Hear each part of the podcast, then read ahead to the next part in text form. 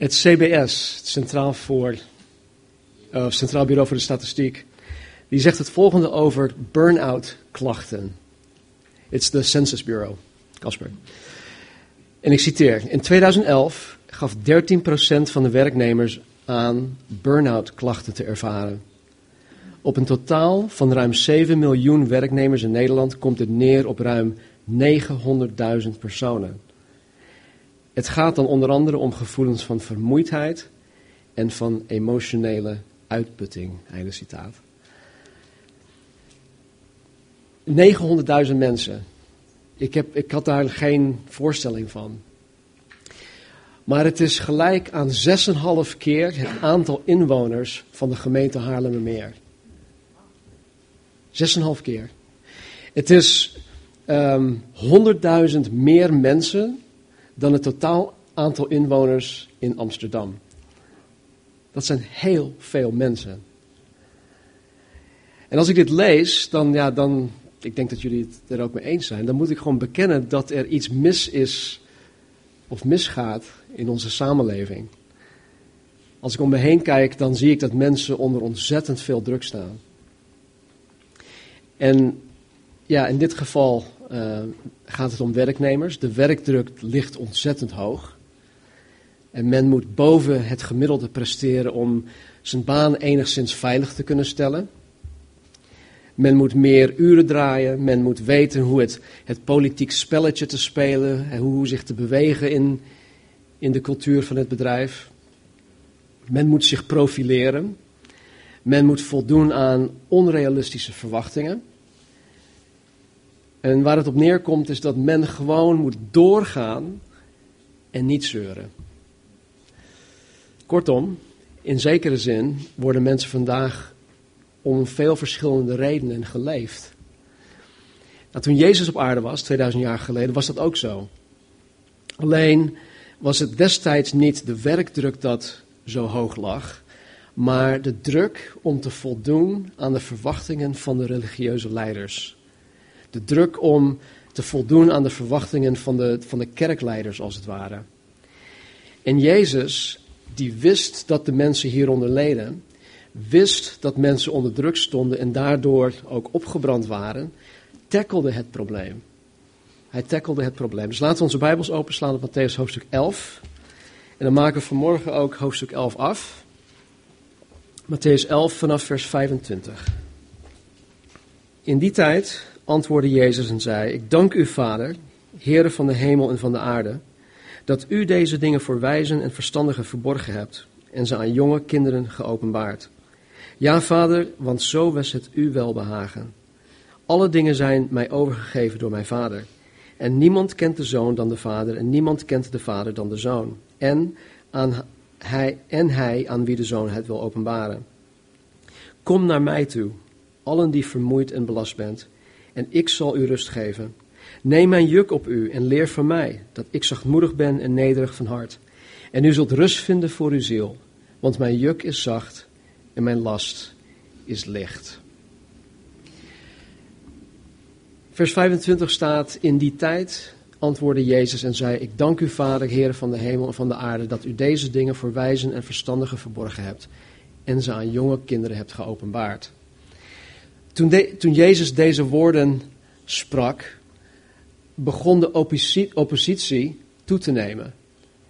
De, de mensen die Jezus afwijsden, de kerkleiders, dat, dat de afwijzing begon sterk toe te nemen.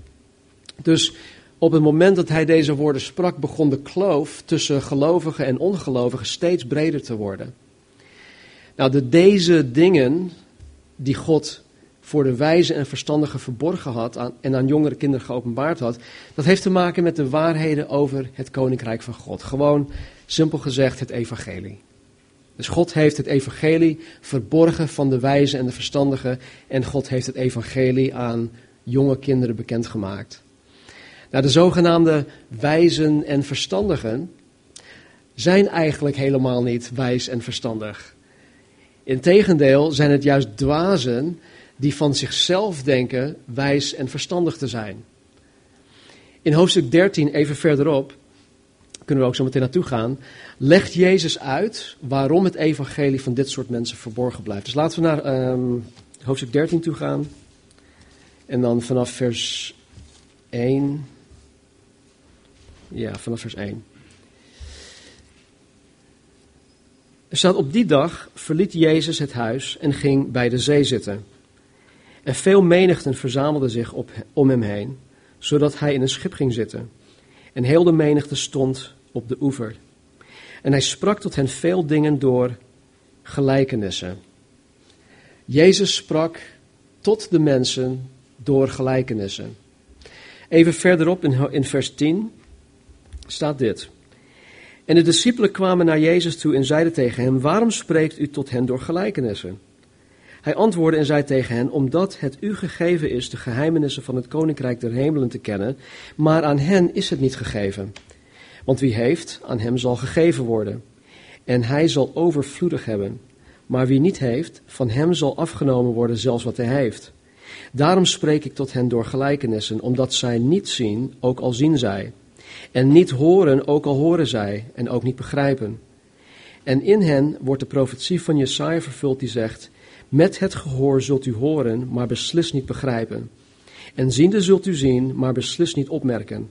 Want, en dit is de reden waarom, want het hart van dit volk is vet geworden of hard geworden. En zij hebben met de oren slecht gehoord en hun ogen hebben zij dicht gedaan, opdat zij niet op enig moment met de ogen zouden zien en met de oren horen en met het hart begrijpen. Dus Jezus geeft hier aan dat er eigenwijze, trotse, halstarrige, hardnekkige mensen zijn, wiens hart verhard is of zijn. Mensen die eigenlijk alles zelf beter weten. Die mensen die hebben hun harten, hun ogen en hun oren afgesloten voor God. God kan niet meer tot hen doordringen. In hun eigen beleving doen ze het misschien wel goed. Maar weet je, het trieste ervan is dat deze mensen verblind zijn. Ze zijn verblind door hun, hun eigen wijsheid. Bovendien zijn ze ook nog eens verblind door de Satan die hun verblindt. Nou, begrijp niet verkeerd. God is absoluut bij machten om tot dit soort mensen door te dringen. Ik was ook zo. Maar God heeft ook tot mij doorgedrongen. dus hij is bij machten om, om tot dit soort mensen door te dringen. Dus ik geloof dat wij altijd moeten blijven bidden voor dit soort mensen die wij persoonlijk kennen. We moeten niet ophouden met het bidden voor deze mensen. Maar wanneer de mens zich blijft verzetten tegen het aandringen van de Heilige Geest. want de Heilige Geest probeert mensen te overtuigen van wie Jezus is.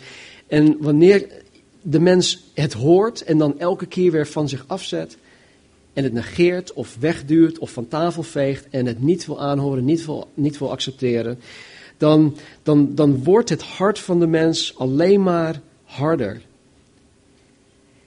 En het gevaar daarvan is, is dat de mens op een gegeven moment niet meer kan gaan geloven. In Johannes 12, 37 staat dit. Maar hoewel Jezus zoveel tekenen in hun bijzijn gedaan had, geloofden zij niet in hem. Jezus toonde aan de mensen: hé, hey, luister, ik ben de Messias, ik doe de Messiaanse dingen. Maar ondanks al deze dingen geloofden mensen niet in hem. En dan even verder legt Jezus in dit hoofdstuk uit dat zij hun harten dusdanig verhard hadden tegen Jezus dat zij niet konden geloven. Er staat letterlijk, zij konden niet geloven. De door God gegeven capaciteit om in Jezus te kunnen geloven, die iedereen heeft gekregen, hadden zij in zichzelf geheel uitgeschakeld. Ze hadden het uitgeschakeld doordat zij hun harten hadden verhard. En het is voor deze mensen dat God het evangelie verborgen houdt. Maar, een hele grote maar. God heeft deze dingen, het evangelie, aan jonge kinderen geopenbaard. De jongere kinderen waar Jezus het over heeft zijn letterlijk onmondigen. Paulus spreekt ook over deze jonge kinderen in, in 1 Korinthebrief. Het zijn onmondigen, het zijn kinderen die nog niet kunnen praten. Ik heb een, uh, een kleindochter, die wordt morgen één. En die kan nog niet praten. Ze zegt, ze zegt één of twee woordjes. Papa en opa volgens mij. En Jordan. Drie woordjes.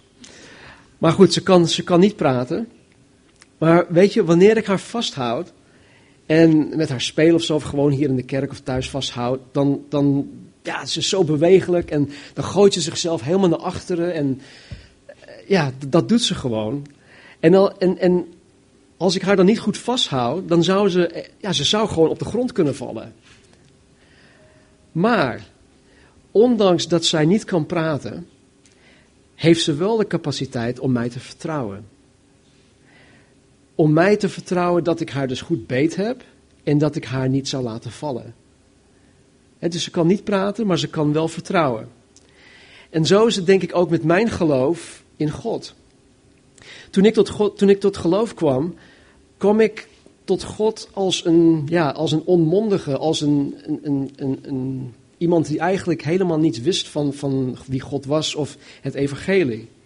Maar ik kwam wel tot God met een geloof en een vertrouwen van een kind. En ik, ik had destijds natuurlijk uh, oprechte vragen. Ik had, ik had een hoop vragen voor God.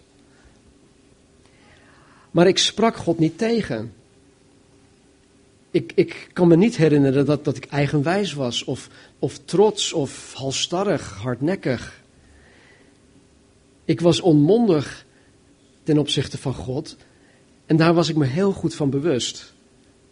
Dus ik, ik kon eigenlijk niets anders doen dan, dan bij God komen als een jong kind.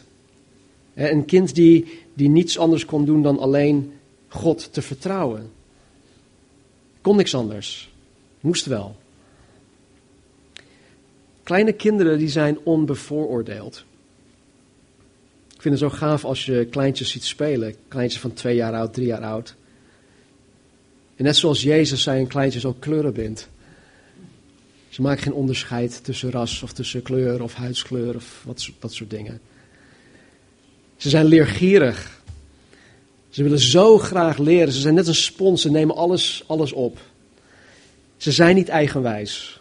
Althans, tot een bepaalde leeftijd niet. En ze nemen dingen gewoon van hun ouders aan, tot een bepaalde leeftijd. En ze nemen het aan als zijn de waarheid. En als ik met mijn kleinzoon Jordan, die is nu twee, als ik met hem praat, als ik hem dingen bijbreng, dan, dan neemt hij dat gewoon aan en hij, hij, hij doet het na en hij, hij neemt het gewoon, gewoon aan als waarheid. Weet je, God de schepper van hemel en aarde heeft het recht om geloof van de mens af te dwingen. Hij heeft dat recht, maar dat doet hij niet. God presenteert zichzelf aan de mens en aan de, aan, de mens wiens hart voor hem openstaat, die niet eigenwijs is, die als een jong kind hem vertrouwt, voor die persoon zal het evangelie geopenbaard worden. Ja, vader, vers 26. Want zo was het u welbehagen. Alle dingen zijn mij overgegeven door mijn vader. En niemand kent de zoon dan de vader. Niemand kent de vader dan de zoon en hij aan wie de zoon het wil openbaren. Door aan te geven dat alle dingen aan Jezus overgegeven zijn door God de Vader, zegt Jezus hiermee gelijk te zijn aan de Vader. Jezus is gelijk aan God de Vader. Hij is niet minder, hij is ook niet meer. Hij is gelijk aan de Vader. Kijk, de, de fariseeën en de, de schriftgeleerden die, die gaven ook toe, die zeiden het zelfs hardop. Alleen God kan zonde vergeven. En daarom wilden ze Jezus ook vermoorden, omdat hij dan hij zich gelijk maakte aan God. dus als alleen God zonde kan vergeven en Jezus zonde vergaf, 1 plus 1 is 2, we kunnen concluderen dat Jezus dus God is. Tijdens zijn bediening op aarde zien wij dat Jezus op verschillende momenten veel mensen gewoon had, had vergeven. Alleen God kan doden doen opstaan.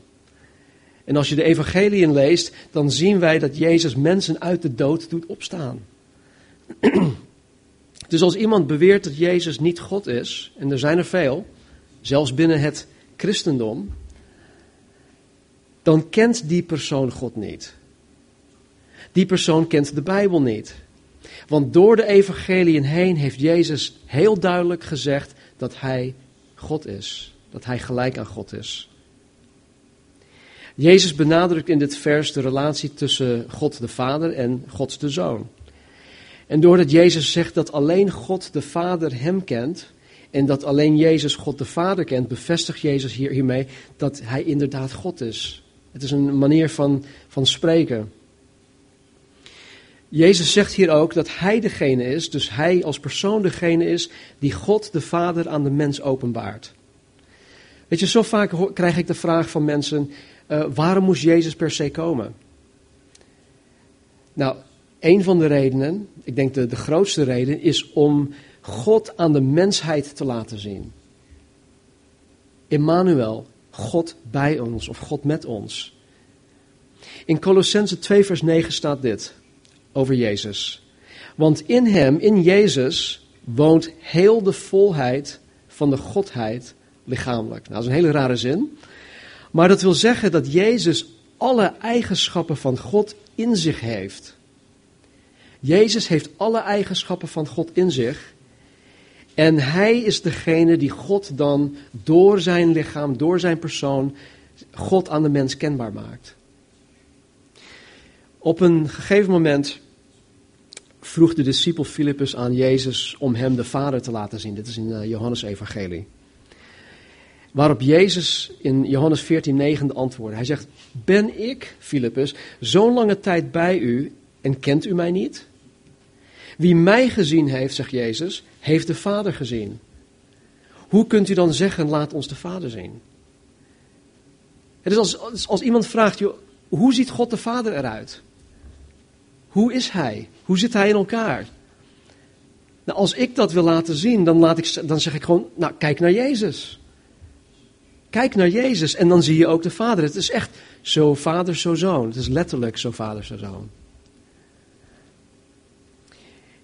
In Johannes 6, 44 zegt Jezus: Niemand kan tot mij komen tenzij de Vader die mij gezonden heeft hem trekt.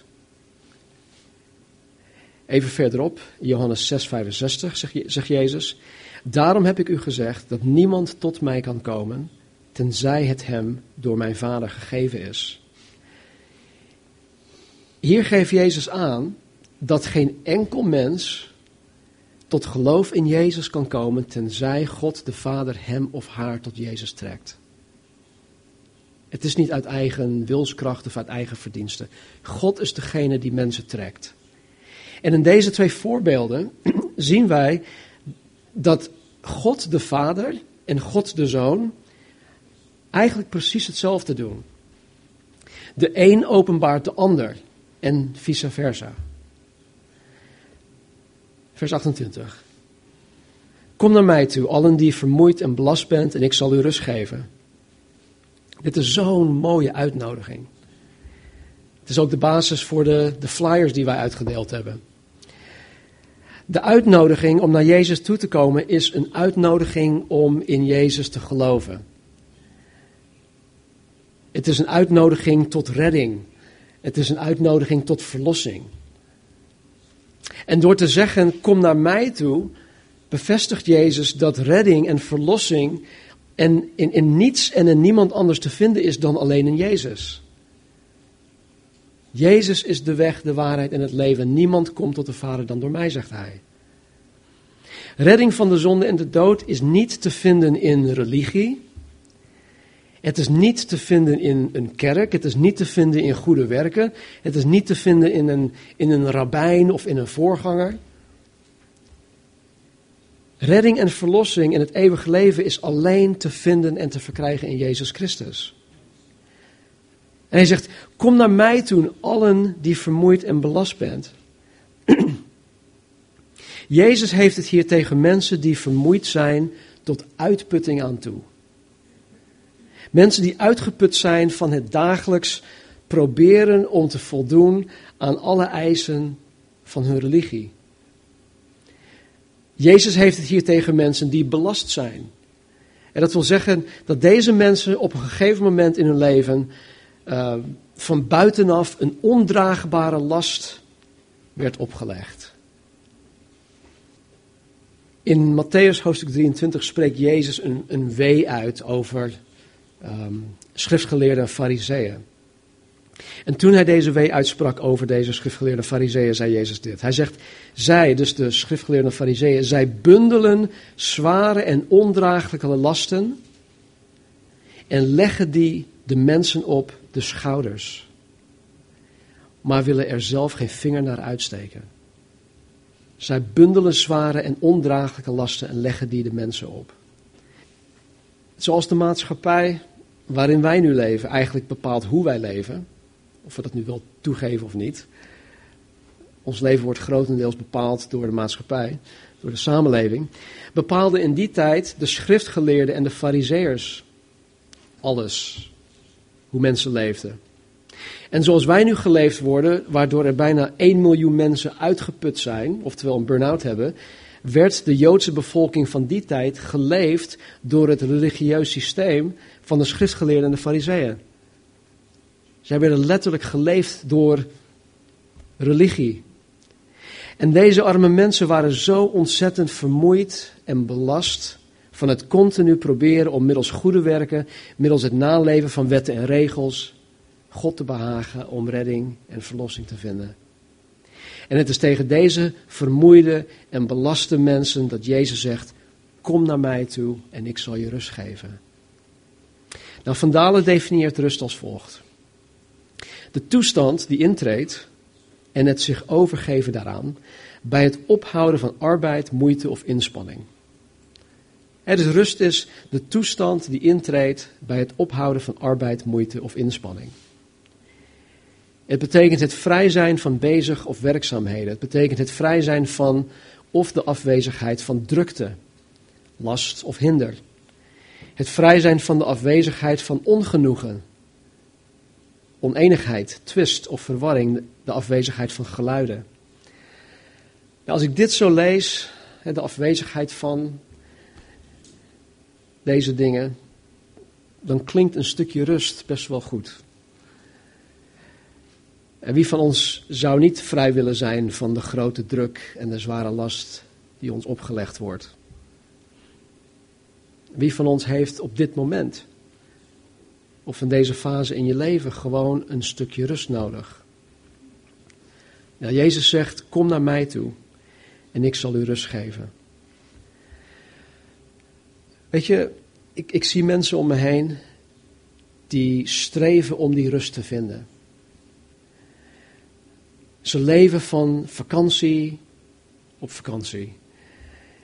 En dan zijn ze net twee weken weg geweest. Heerlijk even naar Kreta toe of naar een uh, ander Grieks eiland of iets dergelijks. Om die rust te vinden. Maar jullie weten zelf dat op het moment dat je, dat je de eerste dag op je werk al terug bent, dan is dat hele vakantiegevoel alweer weg. Dus rust kan je niet vinden door zelf dingen proberen te doen. Jezus is de enige die bij machten is om jou en om mij echte rust te geven. Hij is de ik ben en hij is in dit geval onze grote rustgever. Weet je, de mens is vandaag de dag voornamelijk in zijn ziel vermoeid en belast. Dat wil zeggen, mentaal en emotioneel oververmoeid. Als ik bijvoorbeeld tien uur lang op een dag fysiek gewerkt heb, alleen maar fysiek bezig ben geweest. Ik ga met Marcel aan de slag en ik ben een tuin aan het leggen, scheppen en zand en stenen enzovoort enzovoort. Tien, tien uur lang. Dan hoef ik eigenlijk alleen maar acht uur te slapen en dan ben ik weer uitgerust ben ik weer verkwikt. Maar de rust die wij nodig hebben, de diepe innerlijke rust in onze ziel, die krijg je niet zomaar door acht uur lang te slapen. Die krijg je niet om door misschien tien uur te slapen of twaalf uur te slapen, om echt uit te slapen als je dat kan. Die krijg je echt niet. Sterker nog, als je eenmaal in je ziel oververmoeid bent, dan slaap je sowieso niet goed. En het gevolg daarvan is dat je dan alleen maar meer vermoeid raakt. We hebben zulke mooie voorbeelden in de Bijbel. Vanuit een, een, een donkere, koude, natte, vieze, stinkende Romeinse kerker schrijft Paulus dit aan de Filippenzen. In Filippenzen 4. Hij zegt, verblijd u altijd in de Here. Ik zeg het opnieuw, verblijd u. Uw welwillendheid zij alle mensen bekend. De Heere is nabij. Wees in geen ding bezorgd, maar laat uw verlangens in alles door bidden en smeken met dankzegging bekend worden bij God. En de vrede van God, die alle begrip te boven gaat, zal uw harten en uw gedachten bewaken in Christus Jezus. Paulus zelf zou menselijk gezien echt helemaal gestrest moeten zijn geweest.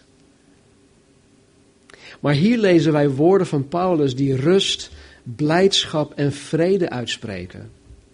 En niet alleen voor zichzelf, maar hij moedigt andere mensen aan om juist vrede en vreugde te krijgen. Terwijl hij zelf in de gevangenis zit. Laten we even naar Handelingen toe gaan. Dat is een heel mooi voorbeeld. Handelingen 12. En dan vanaf vers 1.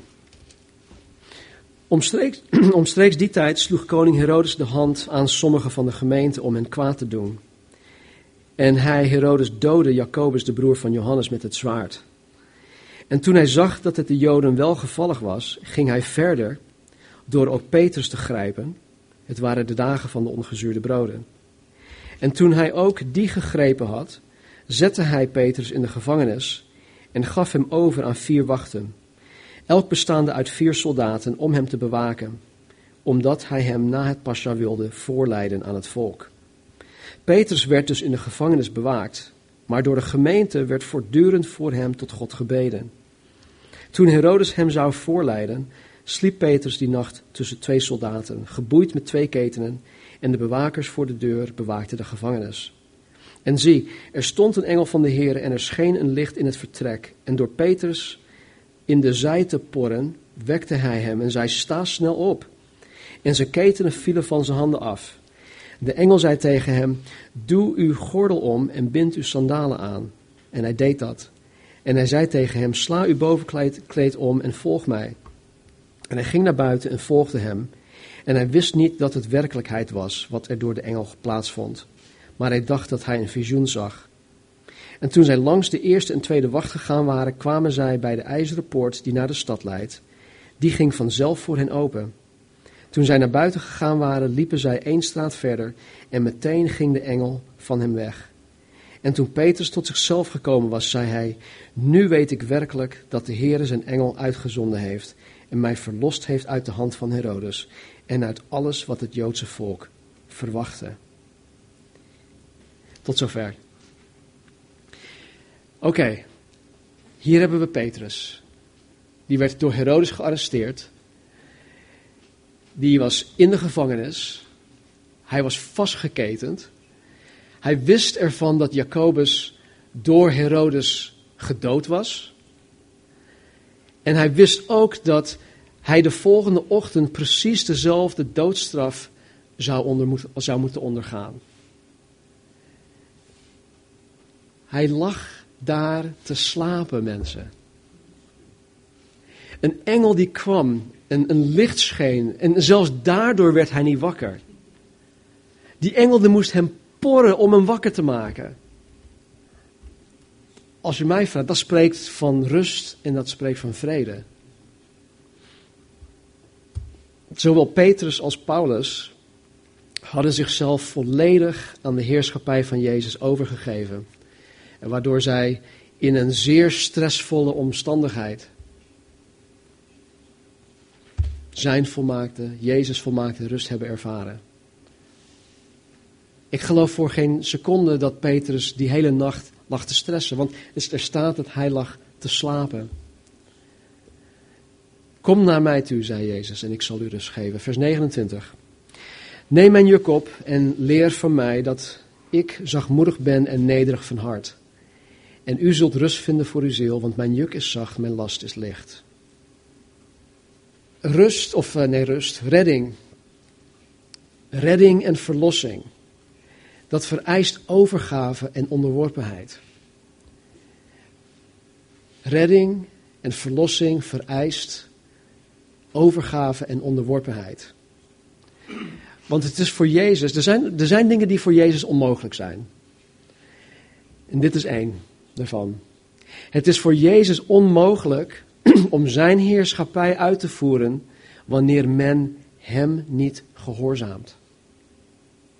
Dus als een kind van God zich niet overgeeft aan de heerschappij van Jezus, als een kind van God zich niet overgeeft of onderwerpt aan Jezus, dan is het voor Jezus onmogelijk om zijn heerschappij over die persoon uit te voeren. Nou, een juk was een stuk hout dat op maat gemerkt werd, gemaakt werd, om gewoon goed te passen op de nek en de schouders van, van de dieren, bijvoorbeeld ossen. Het is een onderdeel van een, een harnas dat gebruikt werd om bijvoorbeeld een kar te trekken of om te ploegen of om een, een, een, graanmolen te, te laten draaien. En zonder zo'n juk zou het voor de, de baas of de meester of de heer onmogelijk zijn om het dier in het gereel te houden. Het zou ook onmogelijk zijn om het dier te leiden in het werk.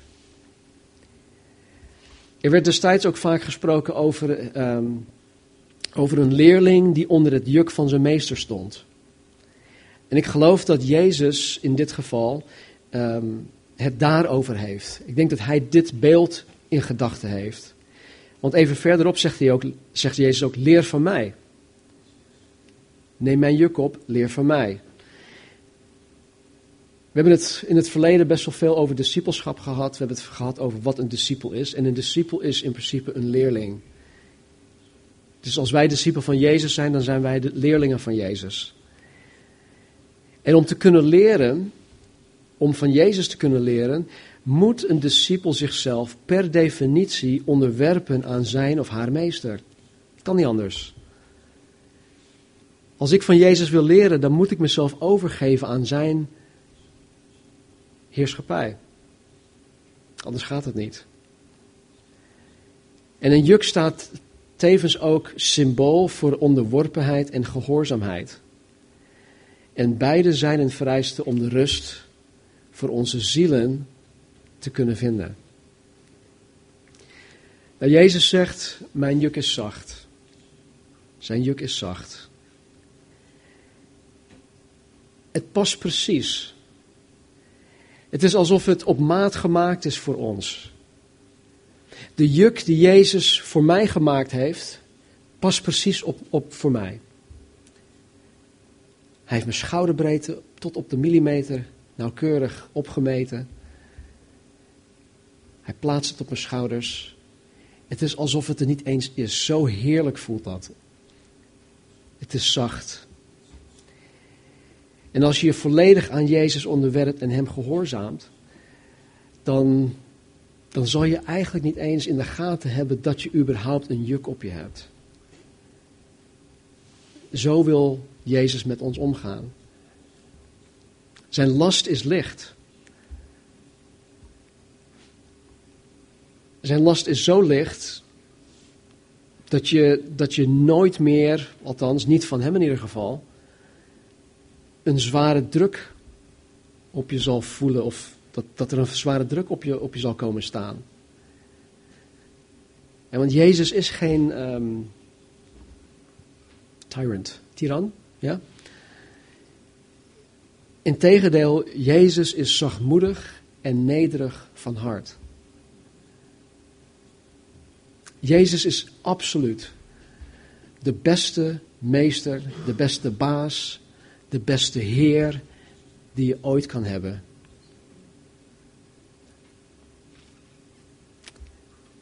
En ik vind het zo gaaf dat hij een werktuig als voorbeeld noemt. Neem mijn juk op je. dat spreekt van werk, dat spreekt van arbeid. En tegelijkertijd noemt hij rust. Dat betekent voor mij en ik hoop dat dit ook voor jullie betekent. Dat ondanks dat ik mij inspan, ondanks, ondanks dat ik me tot uitputting aan toe inzet voor Jezus, dat ik die innerlijke en diepe rust kan vinden. Ik zie dat in de apostel Paulus. die ging maar door, die ging maar door, die ging maar door. Maar ik zie nergens dat hij klaagde over oververmoeid zijn of dat hij een burn-out had. Mijn, of ja, de, de, de, de, grond, de, de grondlegger, nee, de Pastor Chuck Smith, ja. Een groot voorbeeld voor mij. Voor ons, denk ik. Die man, die ging maar door.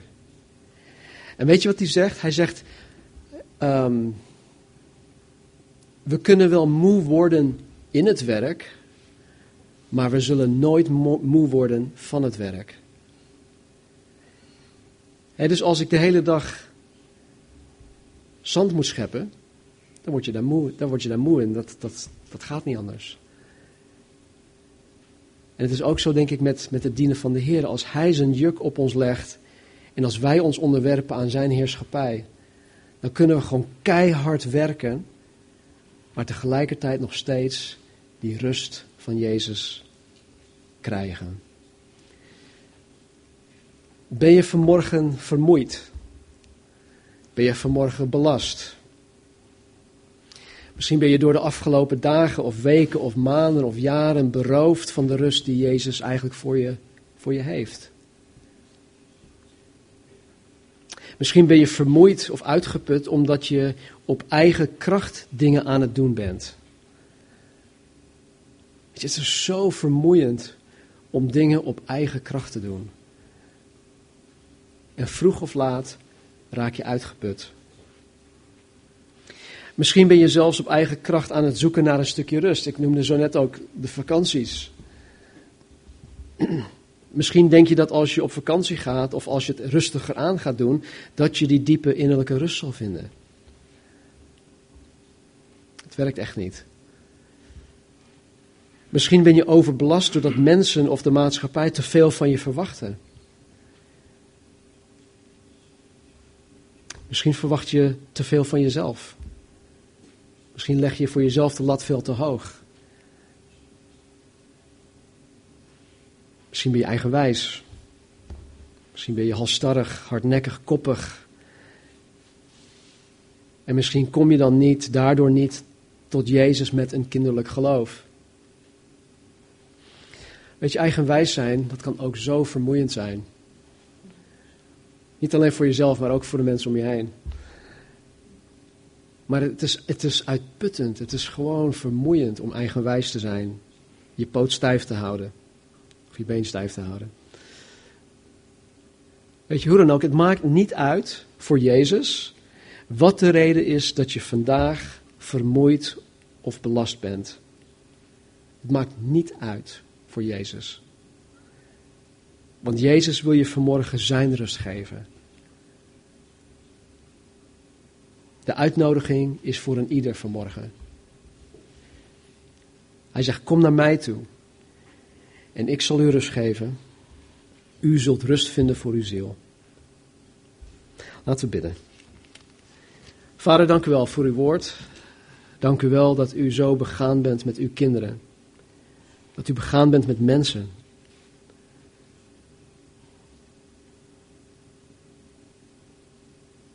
Heren, waar wij eigenwijs zijn geweest. Waar wij koppig zijn geweest, heren, hardnekkig. En waar wij niet als jonge kinderen onmondigen, heren, tot u toe zijn gekomen.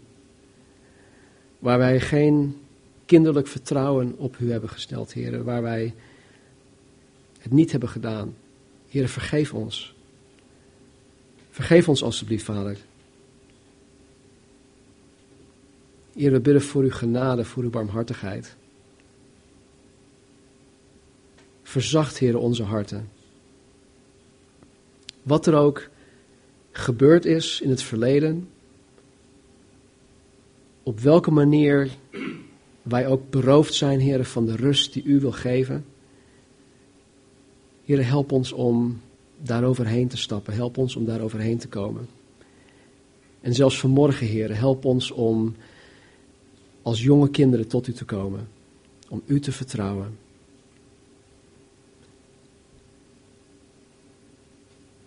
En vader, u weet ook precies ja, wat, wij, wat wij meegemaakt hebben, Heer. De afgelopen dagen, weken, maanden, jaren. U weet precies waarom en waardoor wij vermoeid en belast zijn.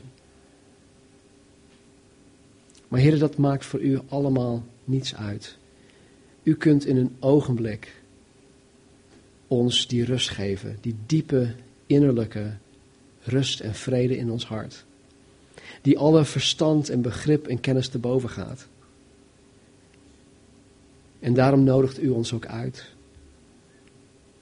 Heer, om tot u te komen. Om in u te geloven. Om u te vertrouwen dat u alles onder controle heeft. Om te vertrouwen, Heer, dat u ons leven in, in uw hand heeft. Dus Heer, help ons. Help ons, Heer, om tot u te komen zoals we zijn. Met al onze bagage, met al onze dingen die ons vermoeid en belast um, maken. En dat we deze dingen aan uw voeten neerleggen. En dat we uw rust, Heer, vanaf dit moment, zelfs nu, Heer, door uw Heilige Geest bewegen onder ons. Om ons diepe innerlijke rust te geven in ons hart, in ons denken. Vooral ook in ons denken, Heer. Al de stemmen die zo hard schreeuwen. Geef ons rust. Geef ons rust, Heer.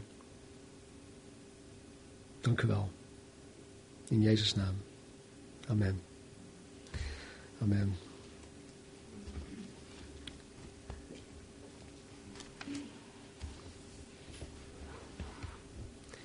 Laten we gaan staan. De rust die Jezus biedt is niet alleen voor dit moment. Hij wil dat wij elke dag naar Hem toe komen om die rust te vinden. En God zij dank heb ik een manier voor mezelf kunnen vinden waarin ik die rust elke dag opnieuw kan krijgen. Dus ik wil jullie ook aanmoedigen om vandaag, morgen, deze week een manier te vinden om elke dag opnieuw naar Jezus toe te komen, om die rust te vinden die Hij te bieden heeft. Hij biedt het elke dag opnieuw. Jullie hoeven het alleen maar te ontvangen. Dus wees gezegend, wees vooral lief voor elkaar en uh, ja, maak onze hemelse Vader trots door uh, een goede getuigenis voor Hem te zijn. Dus God zegen jullie. Neem nog de tijd om met onze Amerikanen broers en zussen te praten. En ik hoor net dat Kobus nog iets wil delen.